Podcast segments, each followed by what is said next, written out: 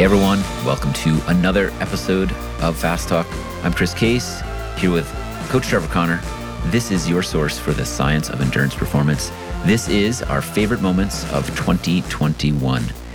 Trevor, I started going through the last year of episodes and I can't say that there was a overriding theme to the episode or the moments that I chose, but going through these again, looking at this list here, there are some really big names on the list of people that we spoke to in 2021. That's not uncommon for us, but the, the names that we had, the Olympic champions, the very prominent researchers and scientists we had on the show, yeah, something to be proud of, I think. And, and I'm happy that we were able to bring this type of information and this type of expertise to our listeners. Yeah, no, there's, for me at least, some really exciting episodes this year where we covered, I think, some, some hot topics. We had some big names who we haven't had on the show before.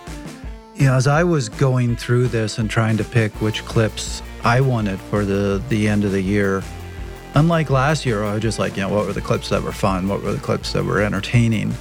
I found that I, w- I was really leaning into some episodes where we talked about things that for myself as a, a, cyclist, as a coach, as a physiologist, we talked about things that had had a big impact on my career at one stage or another. You know, right from bringing in my first mentor to talk with us. So there was a bit of a kind of a personal side to this with the clips. Very good. Hey, listeners, we're pleased to announce the release of our eighth pathway our newest pathway is focused on exercise in the cold. Just in time for the chill of winter exercise, members of Fast Talk Labs can explore the best ways to train in cold weather and how colder temps affect our performance. The Exercise in the Cold pathway features Dr. Stephen Cheung, one of the world's leading environmental physiologists, as well as Dr. Inigo San Millan, our Canadian CEO and coach Trevor Connor, and Dr. Andy Pruitt. Winter training isn't as simple as just adding another layer. Follow our exercise in the cold pathway to learn more. Let's dive into our first clip today, and that is from episode 150 entitled Are There Benefits to Carbohydrate Manipulation with Dr. Asker Jeukendrup. We chose a clip that um, has to do with metabolic flexibility, high fat, low carbohydrate diets. To me, and I know you're going to back me up on this, Trevor, it's really interesting. We went into this episode thinking, oh, Dr. Jeukendrup is a, you know, kind of a fan, if you will, of this type of stuff. We've heard he has a reputation for pioneering in some ways when it comes to nutrition.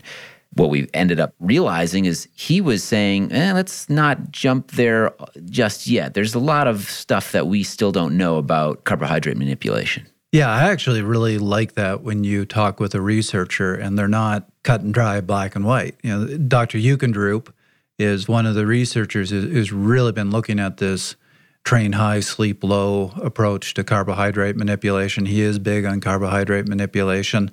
So when we came into the recording, I was somewhat expecting him to say, No, you have to do this. It's the best thing in the world. Everybody should be doing this. It's going to make you super fit.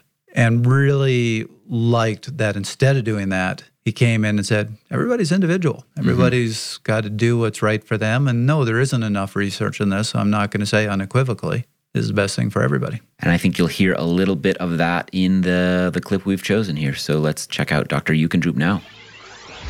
What is clear is that whatever diet you give to humans, they, they will adapt to it. Some diets you adapt very quickly. Some diets, like a high fat diet, it takes a little bit longer to uh, to really adapt to it but ultimately you you will adapt to it and you will be able to do similar types of things with a completely different fuel mix. That that's a fact. Now if we if we then uh, look at like performance then there are some things of physiology that do not change whether you're adapted or not. If intensity is really high you need glycolysis. There like that that is just physiology whether you can adapt for as many years as you like. Um, you're still, if the intensity is high enough, you're still going to need glycolysis. With high intensity exercise, you're still going to need carbohydrate as the uh, as the main fuel. So, and this is why I think di- any diet where that that is the one solution for all problems doesn't exist. A high carbohydrate diet is not a solution to all problems. Uh, a high fat diet or a keto diet is not a solution to uh, to all problems. And I think if you want to train your carbohydrate and your fat metabolism, because I think I, I read a lot about the keto diet and metabolic flexibility. Well, you're actually making your body very inflexible uh, because your body is becomes really good at using fat, really poor at using carbohydrate. Same thing that would happen if you if you always were on a high carb diet, you become pretty inflexible. We we said earlier you become very dependent on carbohydrate. So the the only way to stay sort of metabolically flexible is to give different challenges to the body at different times. And when it comes to training, we find this very normal. We find it very normal that we don't train the same every day. And we, we break up the, the training as much as we can. We give different stimuli. And I think we should do the same with, uh, with nutrition. Not, uh, not every day the same. Some days high carb, some days low carb. And if you really want to get to the effects that, uh, that we are talking about here, I think you have to really push this to uh, to extremes sometimes. Not every day, but sometimes. No, actually, really glad to hear you say that because you know, I agree. I don't think for performance a, a keto type approach uh, in the long term is beneficial, but I, I also do think we we went a little too far with the you know endurance athletes should be getting every carbohydrate they can possibly find in their system, and you should be eating 700 grams per day. Um, I, I, don't think that's necessarily beneficial either. No, no, it's not. Of course, it's of, of the two methods, it's probably the lower risk method. That that's that's for sure. Um, but I still don't think that there is one diet that is uh, that is suitable for all situations. All right, the next clip we're going to hear is from episode 154, "The Art and Science of Time Trials" with Kristin Armstrong and Jim Miller one of the most prolific, most decorated time trial and coach duos in, in the history of cycling, I think it's fair to say. This clip, Trevor, you chose, it is truly a statement and a testament to the mindset of a, a champion. Yeah, this was one that I really enjoyed because this was just meant to be an episode about time trialing. I, I thought it was just going to be, well, here's the training to do, here's right. little techniques for time trialing. And I'm thankful for this, not the direction that we went. I have always been fascinated by the mindset, the attitude, the approach of, of your true champions, your top champions, which is unique. And I've actually sat down and wrote down what I, I felt the characteristics are of, of that sort of mindset. And listening to Kristin in this episode, I was like, that is the way a champion thinks. Mm-hmm. Like you can just hear it. Not only does she have the time trialing and the fitness dialed in, she has that mindset side dialed in like I haven't seen in a while. yeah. And what was interesting is after the episode, we did get a response to it. I think it was one or two people said they actually didn't like her attitude in the episode. Mm-hmm. And I, I heard it, and there was a, you know, basically to be nice, they were kind of saying she was coming across as a bit of a jerk. Mm-hmm. And I listened to that and went, no, I actually don't see that. What what I'm seeing is that that mindset, which can be confused as being a jerk, arrogant, but it's focused. It's very focused. Right. It's very deliberate. It's it's on task. And look, I, have struggled with this because there are plenty of people who who cross that line who are top champions that are also actually kind of jerks. Mm-hmm. I don't think Kristin is, but I wrestled with this for a bit earlier on in my coaching career, going, if I'm going to try to get athletes to the top level, do I have to tell them they got to be a-holes? and I didn't want that. You know, I want them to have character. And what I where I landed with this is I saw there are three traits you absolutely must have to, to be a top champion. One is you have to have some genetics. Mm-hmm. Two is you have to suffer more pain, train harder, be more attentive to every detail than any other athlete out there.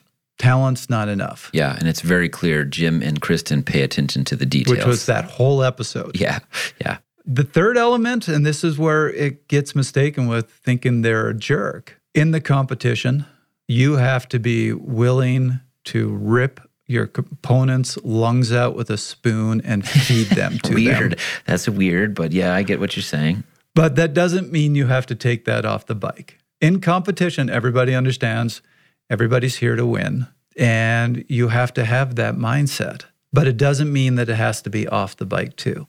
There's an envelope of time a couple days maybe even before that race starts where the the senses are heightened and they're in the mode they're in the zone and and yeah it can come across as unpleasant or just not nice to be around and she admits that yep. in the episode but that's what it took you know look my first ever pro race. One of my training friends was there. He was on a pro team a big pro team.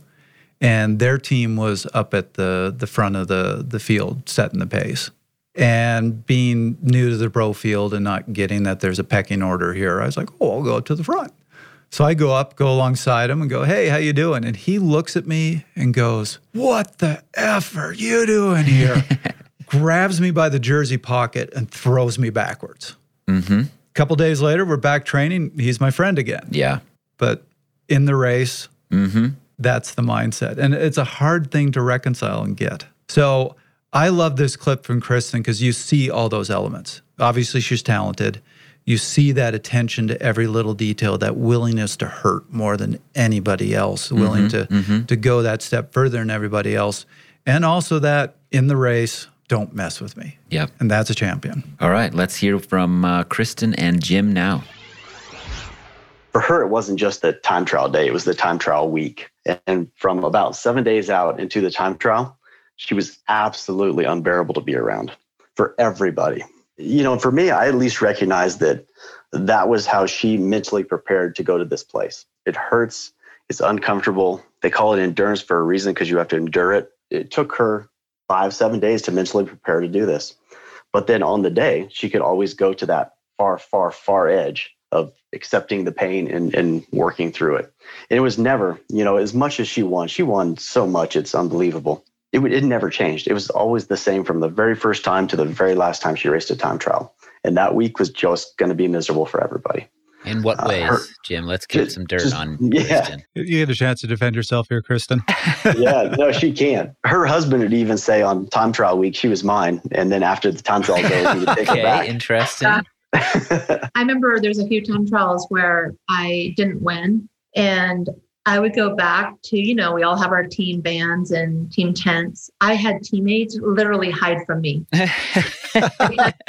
She's on a rampage. I wasn't like a an athlete who, you know, would scream at my team or anything. It was very internal, but they were so scared and they had no idea what to say to me. And so to this day, I still have, you know, athletes that were to my teammates that they'll they'll continually joke about about that. Yeah, and you know, I think that the preparation that Jim is speaking of is there is um, a mind preparation that you go through, and it's not like I have it on my calendar and I say, "Oh, hey, yeah, on Monday the twelfth, I'm going to start my time trial mental preparation."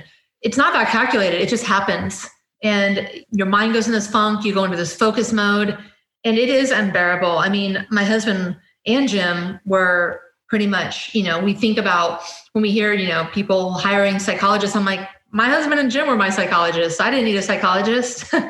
they were given that gift from me because he had to deal with these crazy emotional swings. Um, but again, it was just on these big days preparing for that one event and and figuring out how I was going to to nail it each time. This was an interesting process.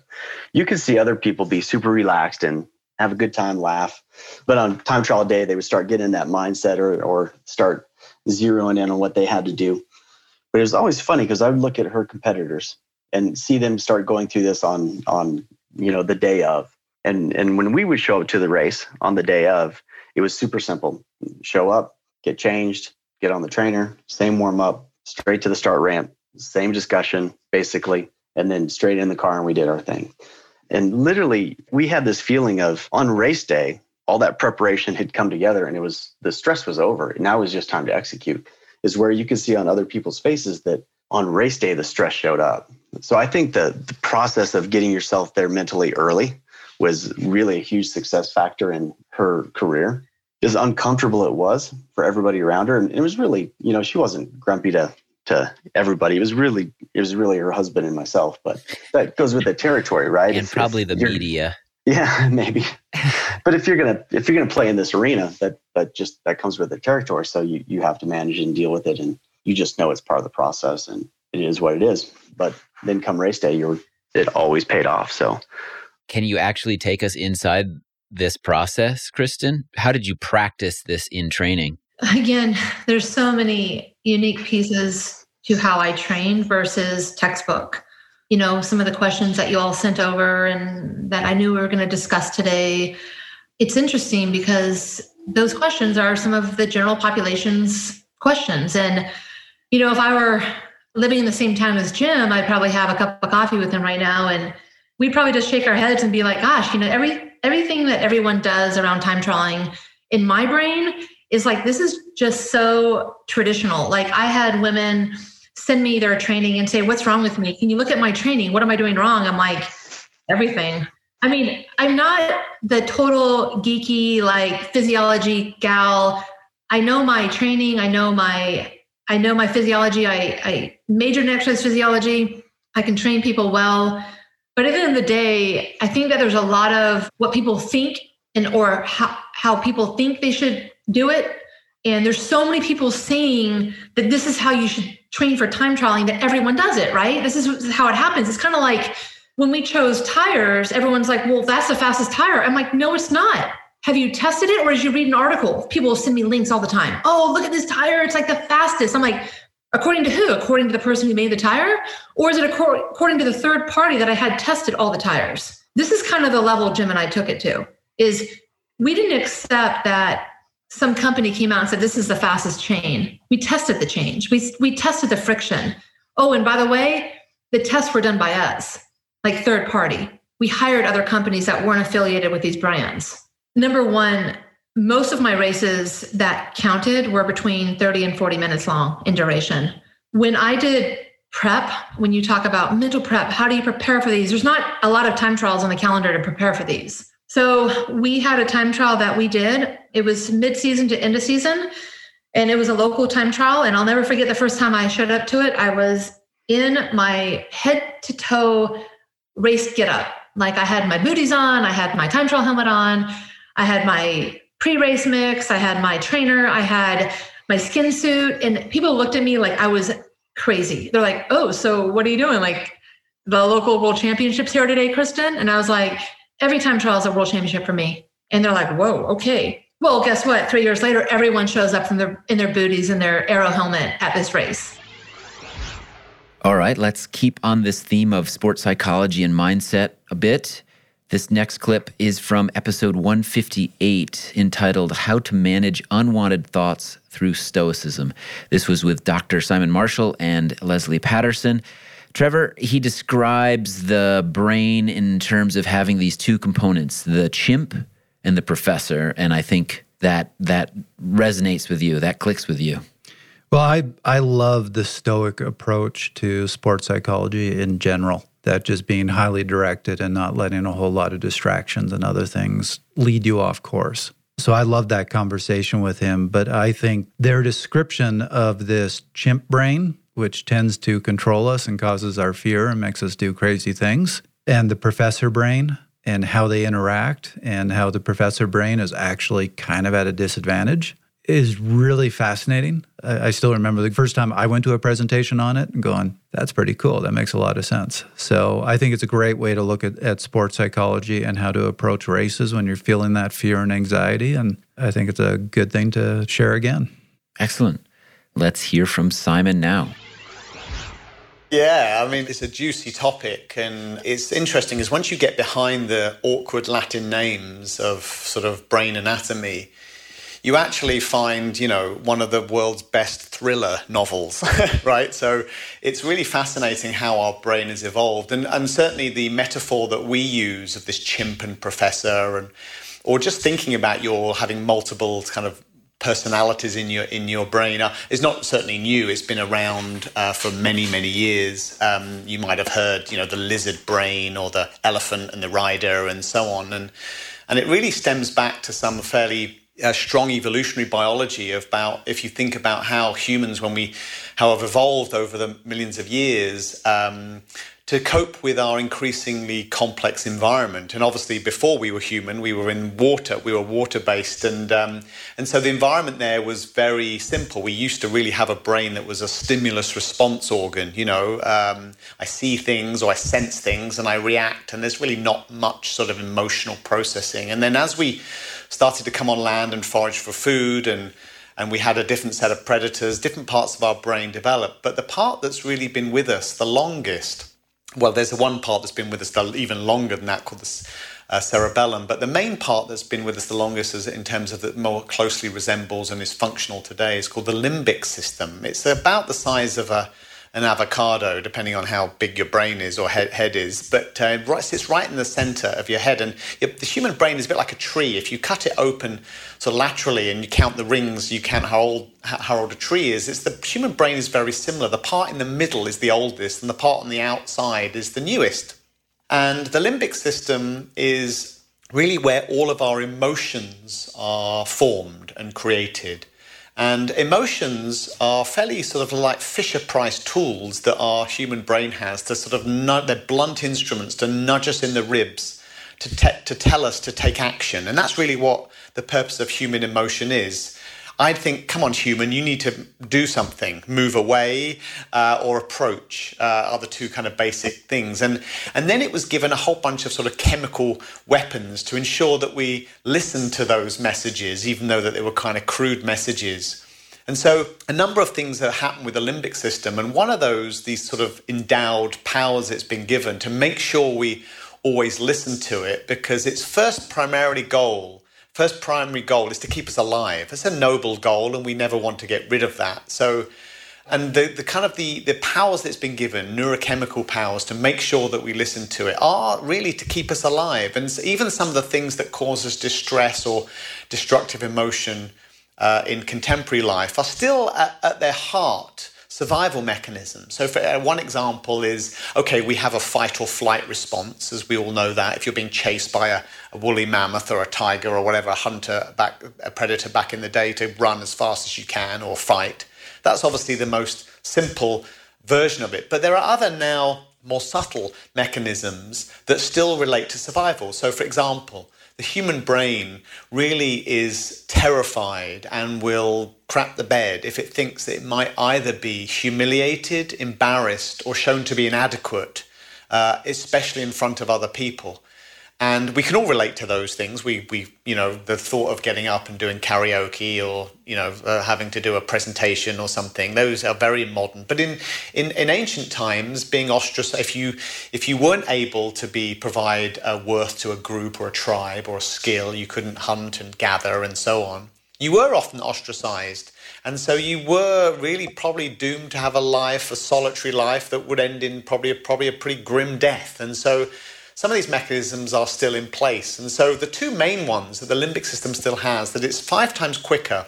It processes sensory information five times quicker than the rest of our brain. So, what does that actually mean? Well, we all know of our main senses, right? Our touch and our sight and hearing and so on. We've got internal senses as well. We call interoceptive senses like hunger pangs and so on.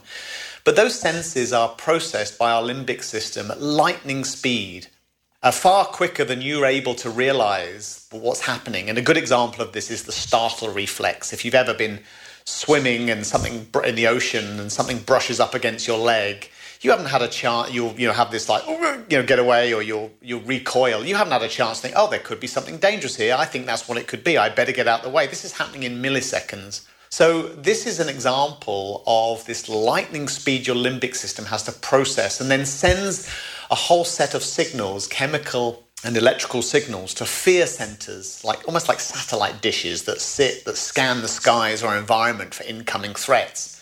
And that sets off a cascade of hormonal responses and neurotransmitter responses to get us ready, right? We know heart rate goes up, blood pressure goes up, you might have butterflies and so on.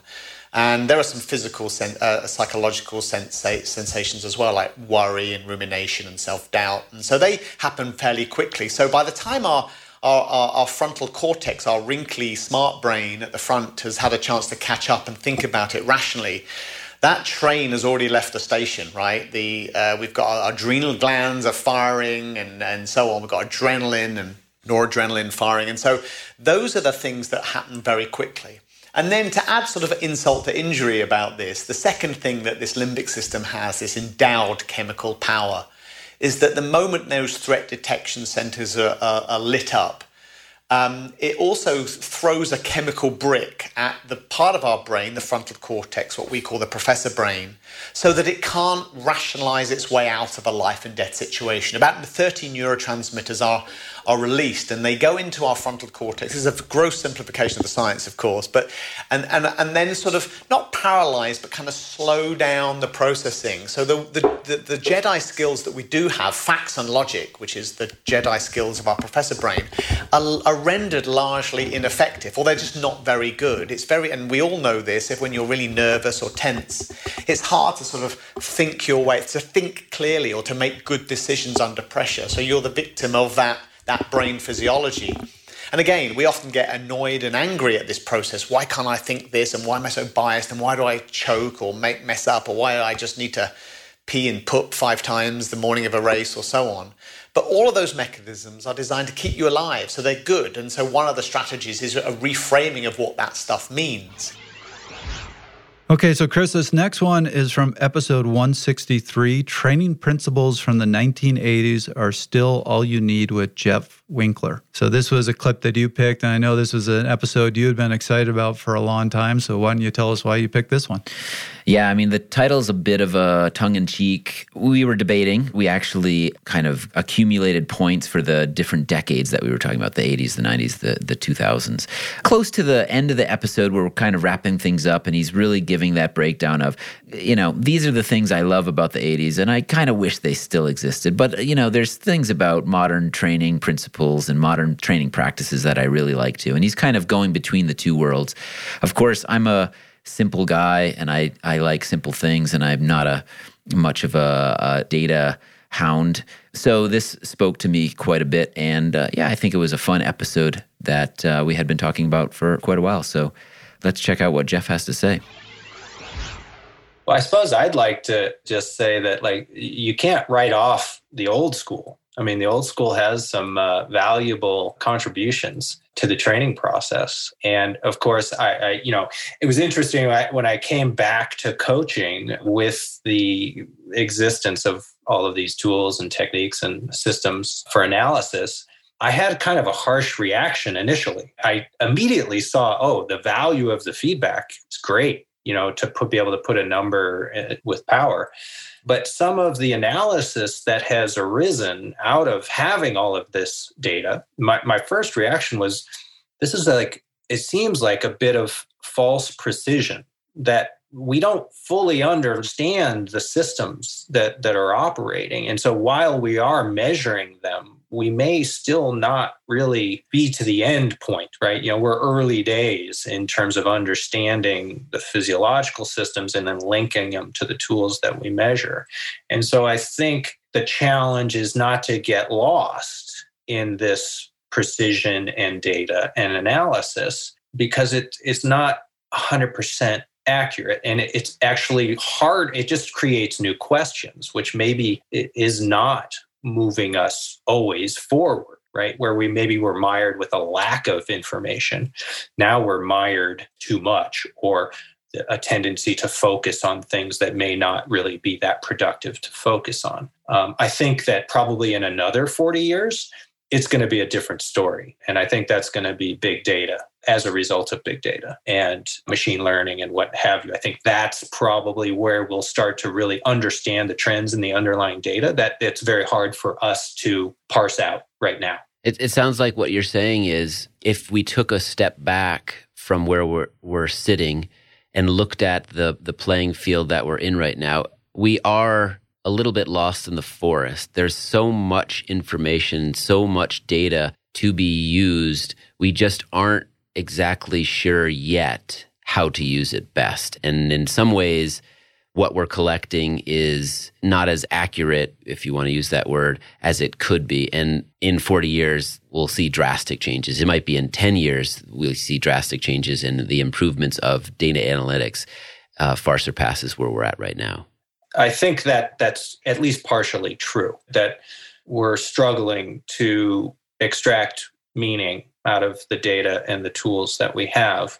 We're certainly successful at certain levels, but I, I often feel as if we're looking and we certainly are seeking precision. Like we want to link uh, what we see on the sensors to an underlying condition and then sort of change how those things interrelate and do a better job of training and, and developing fitness.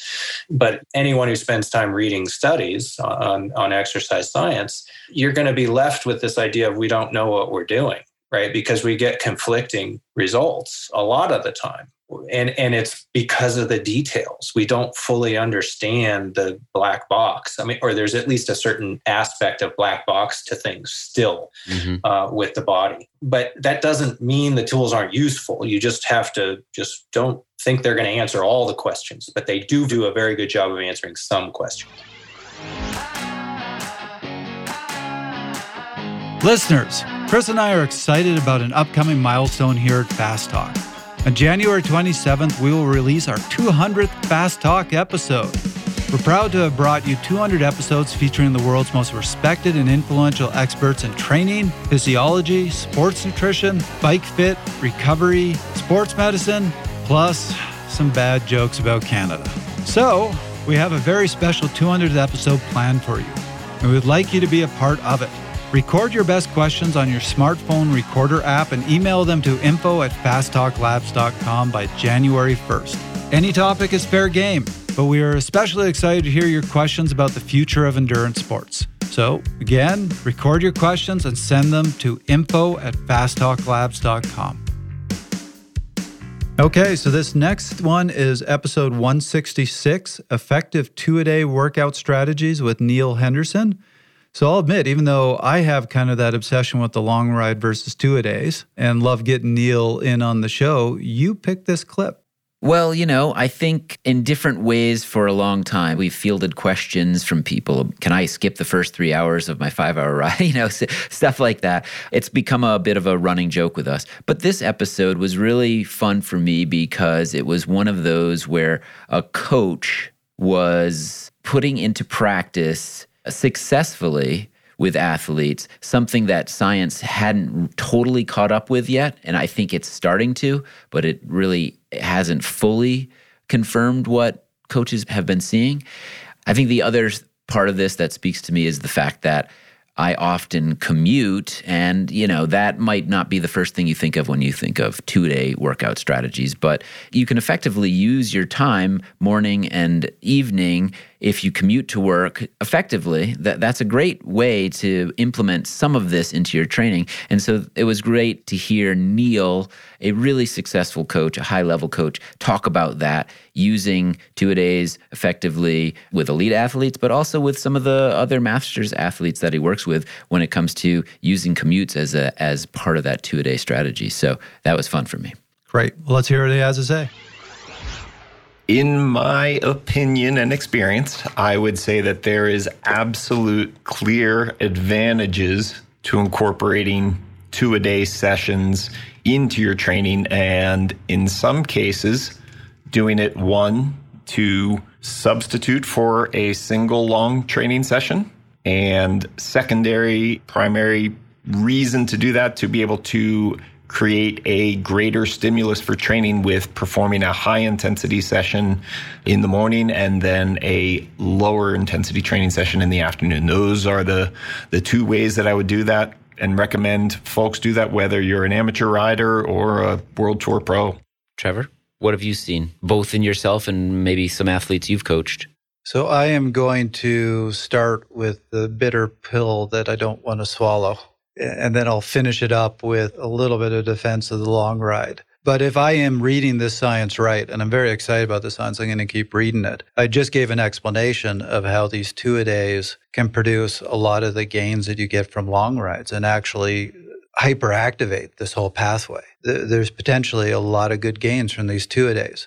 The other thing, i and to add to that, you go back to that that Laursen review where he talked about the science behind the short high intensity versus the, the long ride, where he concluded his review was to say that long slow hits this calcium calmodulin calcineurin pathway uh, high intensity, as I remember, hits the AMPK pathway. And he basically said, if all you're ever doing is hitting one of those pathways, you're going to be limited. You really have to hit both. And so he actually made the argument for a polarized approach to training because of that. If you do the two a days the way that Neil just described, you're getting that high intensity in the first workout. So you're hitting that AMPK pathway. But in that second low intensity workout, you're hitting more that calcium calmodulin calcineurin pathway. So you're getting the sort of gains that you would get from a long ride. Plus, like I said, you're kind of supercharging it. So here's a way of actually hitting both pathways in the same day. So if I'm reading the science right, if that's correct, there's a real benefit to this. So yeah, I'm trying to swallow this pill. The one thing I will say in defense is Laursen brought this up as well. High intensity work causes autonomic stress, and too much autonomic stress is what leads to overtraining. If you are constantly repacing your long rides with two a days, you run that risk of, of really fatiguing yourself. So I think my answer would be I think it would be good to, to periodically replace a long ride with this. I would not be doing it all the time. Yeah, I think that there's certain situations here. For example, what Neil started the the show with a story of Rowan, and if it's nasty weather out there and you risk getting sick, and you think you want to do that six hour ride, and, but man, it's better to just try to break it up and do two uh, Zwift sessions or something like that. That's that's a great application. We also talked about some of the things that I don't think two a days can ever replace, which is that specificity of race distance, um, the psychological aspect, the the fueling, all of that. But certainly it can be a convenience if you can work it effectively into your program. For example, people that do commute, but you have to you can't just do the same thing every day or you're going to get stale or you're going to get overworked or whatever. You have to you have to think a little bit more about it and so there are definite ways to incorporate two days in effectively. And I think at the same time, there are things that it just cannot replace. But I would ask a follow up question of you, Neil. Do I have it right? Do you think that there are certain things that you just cannot replace when it comes to that one long ride? Or are there times when you're just like, I, I don't see the benefit all the time? Yeah, I, I still do find the value in having a long ride as part of your training schedule and, and things it's something that needs to be done. Now, how long that is, is again relative to the time of year and, and what you're getting ready for. So in some cases for, for somebody who's doing, you know, shorter races, a criterium, a 30, 45 minute race, a long ride, you know, three hours is, is long, relatively speaking. And you're going to get a lot of, uh, appropriate training stress from that, relatively speaking but you don't have to do whatever you you consider that long ride relative to your training history and demands every single week. And so that's where I see for a lot of amateur riders, they kind of get stuck in a rut of Saturday is always my long ride or Sunday or whatever day it is. It's they do the same thing week in and week out most of the year round. And for me, replacing some of those sessions and, and varying things is really where we see some of those those benefits. So changing things up in most cases is is going to provide value as long as as long as there's a purpose to it. You know, if you just do the same thing week in and week out without ever changing, you're going to get stale. You're not going to get the adaptations that are truly possible. And so, in most cases, I would say for those long rides, for a lot of amateur ride riders, maybe you do two weeks, you know, consecutively with that long ride on the weekend. That might be normal if you're working and whatnot and family. You get that long ride Saturday or Sunday, a couple weeks in a row, and then the third week you don't do that same long ride. You maybe do a shorter intense session in the morning, do some honeydew stuff around the home, get get things done that you wouldn't have otherwise done because you'd normally be doing that long ride. And then in the afternoon, go out and do a little bit of a, a, shorter endurance ride, maybe an hour and a half or two hours, and see how your body is responding and adapting to that, as well as, you know, maybe how, how much more tranquil your home life might be. Yeah. I mean, I was going to say too, there is the convenience factor, but I got to say, sometimes just getting the one long ride and it might actually be more convenient than the two rides where you're having to prep and having to shower afterwards and all that sort of stuff. So context matters and situation matters. And absolutely, yeah, your laundry uh, is clearly a part of that. That's your non-training stressor in some cases. All right, let's turn our attention now to episode 175 that was entitled Lessons on Race Targeting goal setting and mindset with Olympians Svein Tuft and Aaron Zarsadias. Trevor, Both of these folks are friends of yours, it's fair to say, and they offered some great wisdom that went beyond training in this clip. Tell us more. Yeah, this goes back to what we talked about at the beginning, which was this year there were some things that had some big personal impacts on me that came out in our 2021 episodes. Svein and, and Aaron, like me, were coached by Houshang Amiri, and I think they are two of the more worldly experienced and smartest people I, I know.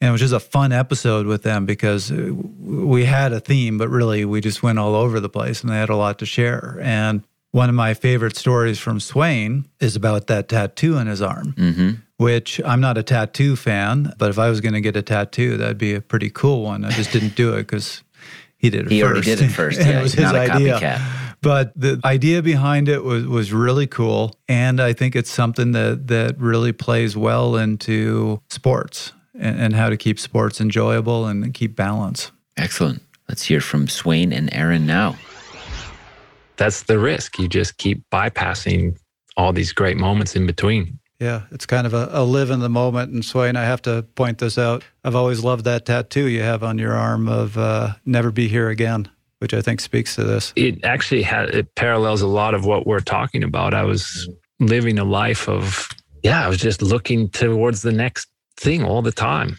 and missing these beautiful moments. I think of like our life in cycling I know Aaron is the same. Like you travel all these great places and your mind's just on the thing. And you're you're missing out on all these great experiences. You know, I think back to our Symmetrics days uh, with a lot of the Canadian boys here. We were going down to South America on these crazy adventures and and uh, I hit a point in my life where I was just like I realized I wasn't actually enjoying the moments. I was just thinking about the thing down the road and I mean, tattoos are a funny thing because you do them when you're younger and you're like, oh man, that, you know, that's so crazy or whatever. And, but it's something that still holds true to me. Like, I, I still feel that. Like, there's so many times you're in a moment. And even if you go to the same place twice, you're never going to be that same person in that, in that same zone. And I think the times when I've tried to recreate things that were awesome in my life, they're never the same and they're never as good. It's because you were it was just part of what you were experiencing at that time of your life and you were able to soak all those things in. But i guess the point is is like just be receptive to that. Like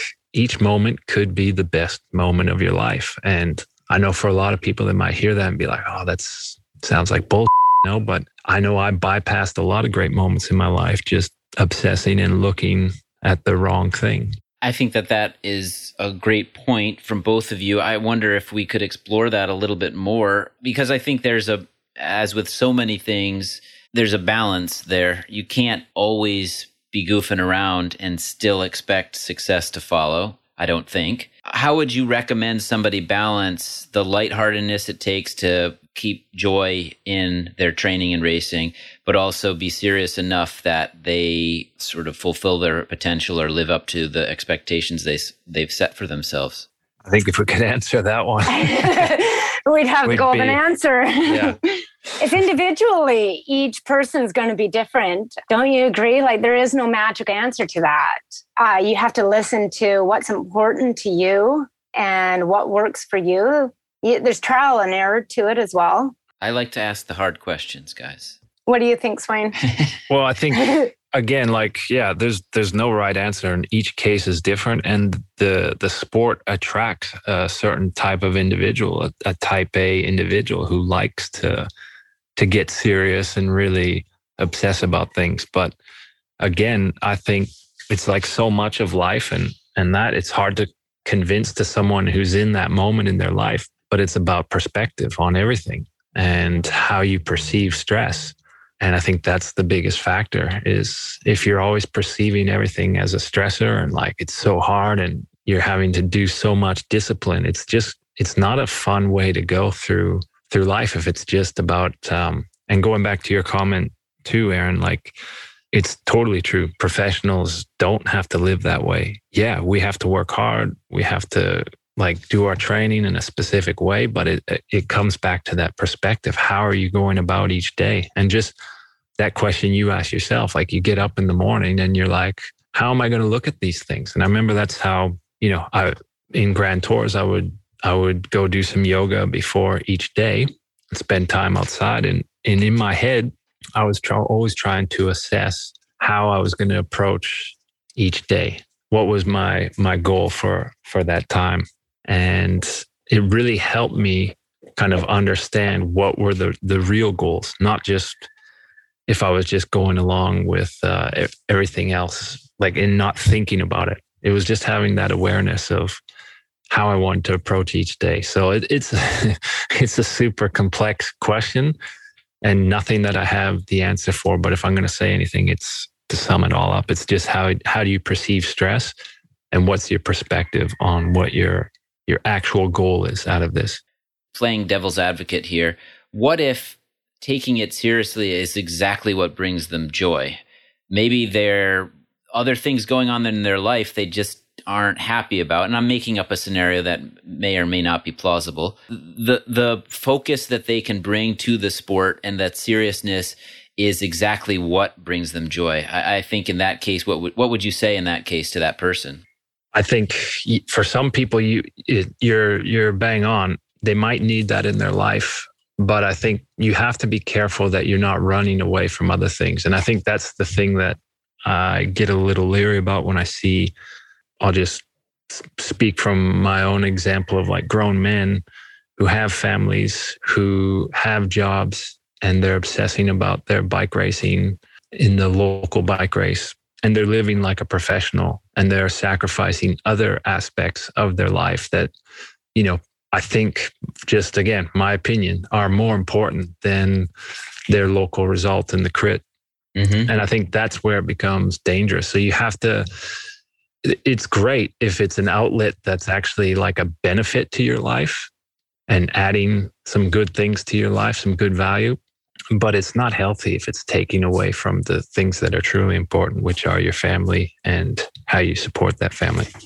Something I want to add. So, Chris, you know, I started my coaching career working with younger athletes who were trying to go from the amateur to the pro ranks and, and really enjoyed working with that that group. But something that I saw pretty much every single athlete deal with, and it was a career ender for for many. Was that transition from something that had been their enjoyment, their fun, their their release, to becoming really serious and becoming their job, and how hard that was on every almost every athlete.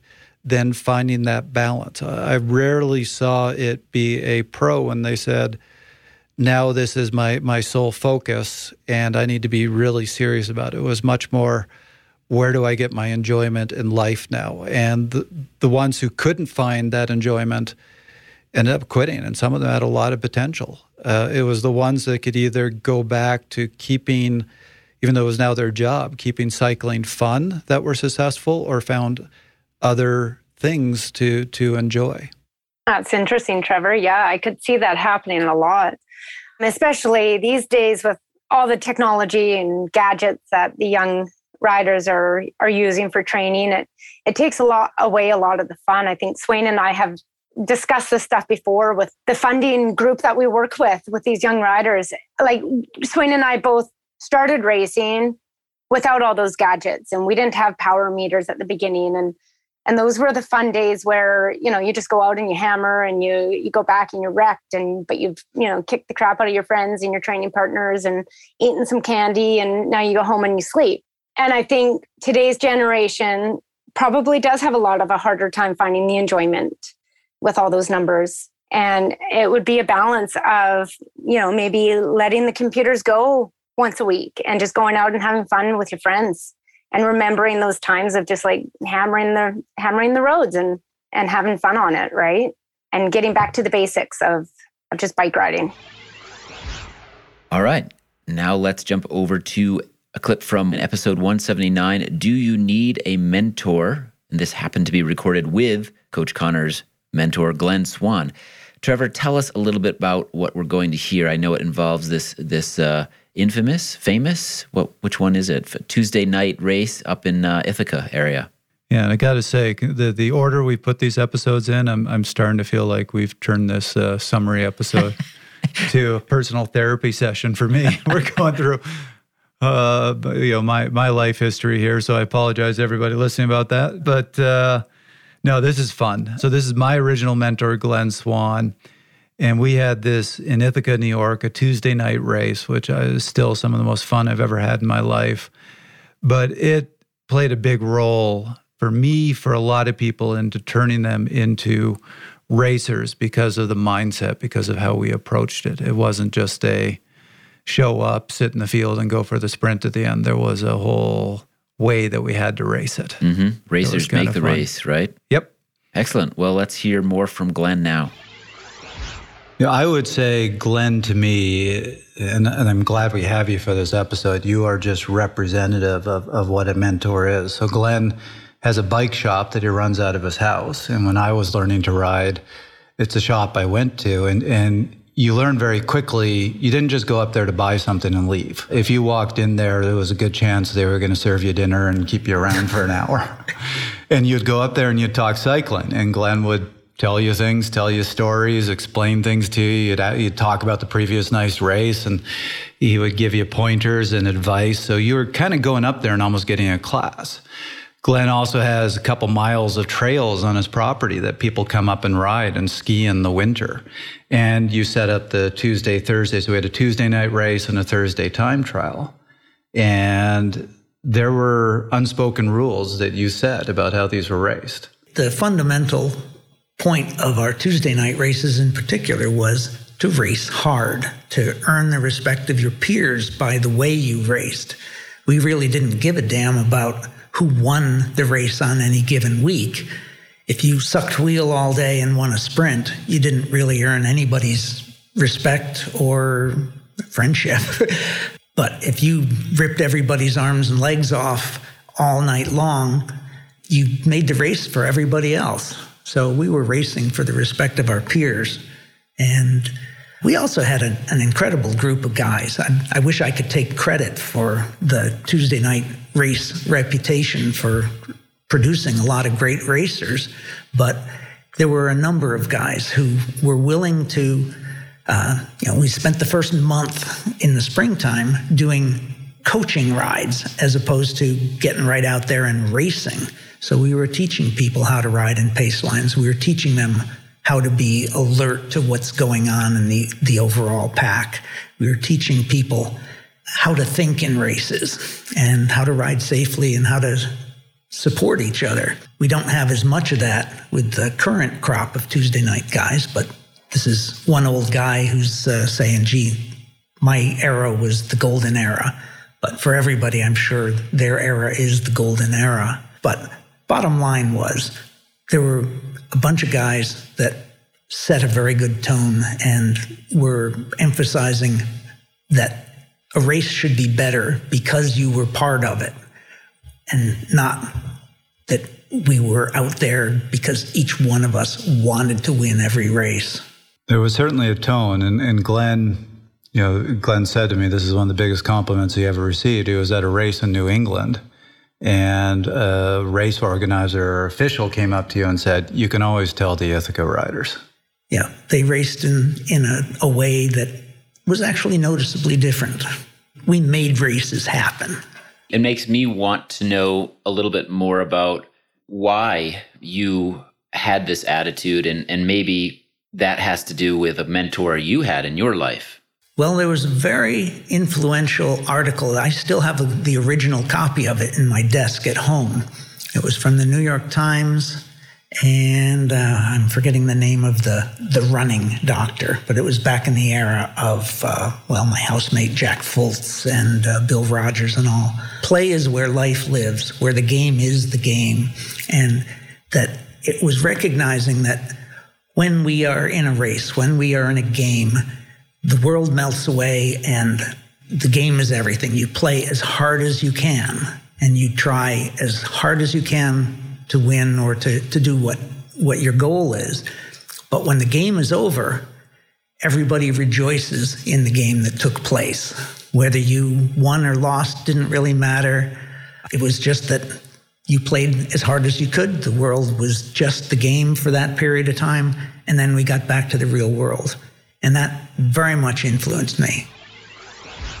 All right. And finally, what would a best of 2021 episode be without a little Dr. Seiler? We've got a clip here from episode 185 comparing training methods across endurance sports with Dr. Stephen Seiler. Trevor, we're pulling a clip where we actually make fun of you a little bit for your um, lack of ability to pronounce a certain word.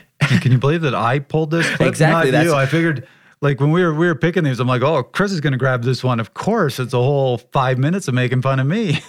well, it's not. It's not just making fun of you. And we move past it, and there's some uh, there's some fun in here and some learning to do in this clip about. I'm not even going to say it. I'm going to wait. I'm not even going to give Are the you word away. Try to get me to say it. No. To see if I can remember.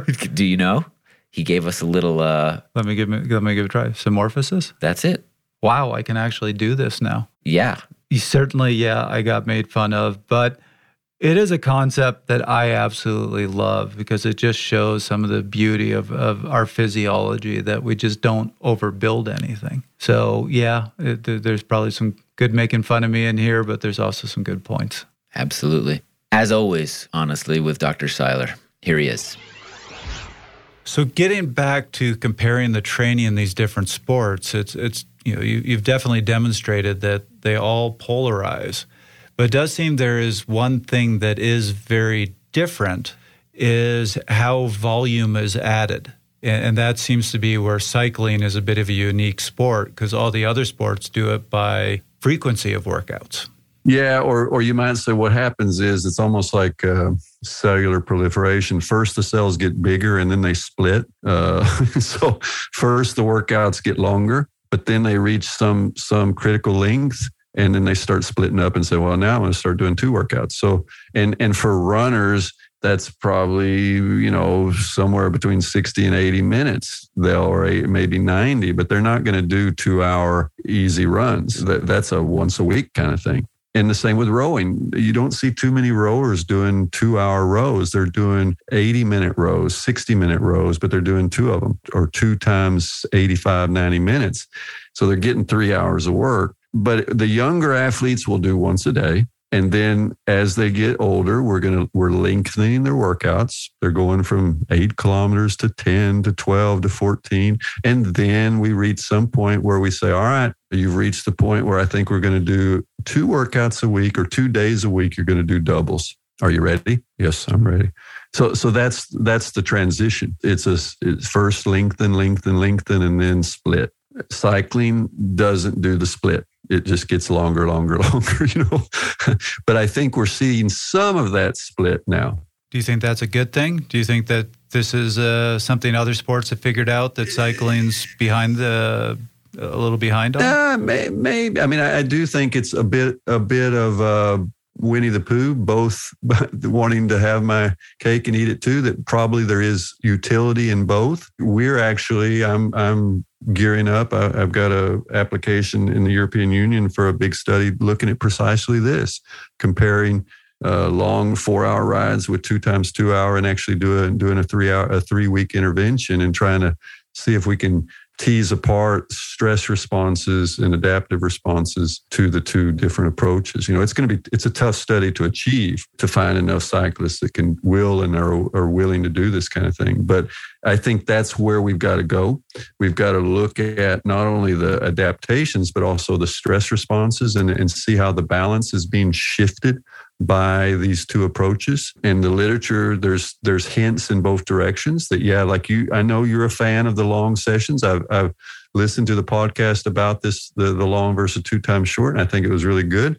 And it goes into those weeds and, and the the pluses and minuses of the two because the longer sessions you in that workout you generate you amplify some adaptive signals probably with glycogen depletion and so forth. Whereas with the two times two type scenario, you you create maybe a longer window of responsiveness. So, boy, the jury's out. I don't think there's a clear answer, and probably we're not going to end up, even with some more research, we're probably not going to end up saying, nope, cyclists have just been stupid.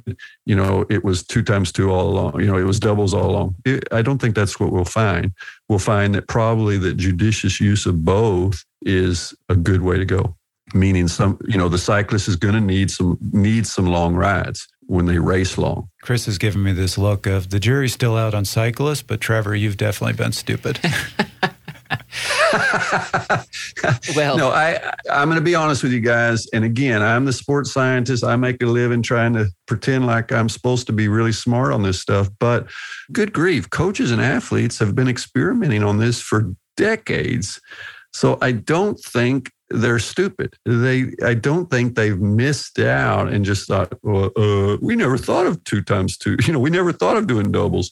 Of course they have. You know, so you know, we just have to accept that one of the big issues is that cycling does have some long races and a lot of saddle time. And so part of that is you got to prepare for that. But I do think that in a modern, you know, with what we're seeing and with more cross communication, between the different uh, sports and that that we're seeing some fertilization some new ideas and we're seeing some of our our best cyclists that are saying hey you know what? I can do doubles. This is this can be a good approach. And especially with the advent of these virtual methodologies where it makes it less boring. You know there's a lot of different things that are coming together right and so I think that's why we're starting to see more, a little bit more flexibility up in the heads of, of uh, some of our, our cyclists. So that's a good thing, I, I, you know. But I, I don't think we're going to, in five years, come. I'll be able to come back to you and say, "Well, we have the answer." It's complex, and the the degree of overlapping, the degree of individualization, the degree of interaction with nutrition and genetics and so forth is going to be so significant that it, I don't think we'll see a black and white deal. It'll be uh, it'll be gray. That was another episode of Fast Talk. Subscribe to Fast Talk wherever you prefer to find your favorite podcasts, and be sure to leave us a rating and a review. The thoughts and opinions expressed on Fast Talk are those of the individual. As always, we love your feedback, so join the conversation at forums.fasttalklabs.com to discuss each and every episode. Become a member of Fast Talk Laboratories at fasttalklabs.com slash join and become a part of our education and coaching community. For Dr. Asker Jeukendrup, Kristin Armstrong, Jim Miller, Dr. Simon Marshall and Lesley Paterson, Jeff Winkler, Neil Henderson, Svein Tuft, Aaron Zarsadias, Glenn Swan, Dr. Stephen Seiler, and Trevor Connor, I'm Chris Case. Thanks for listening.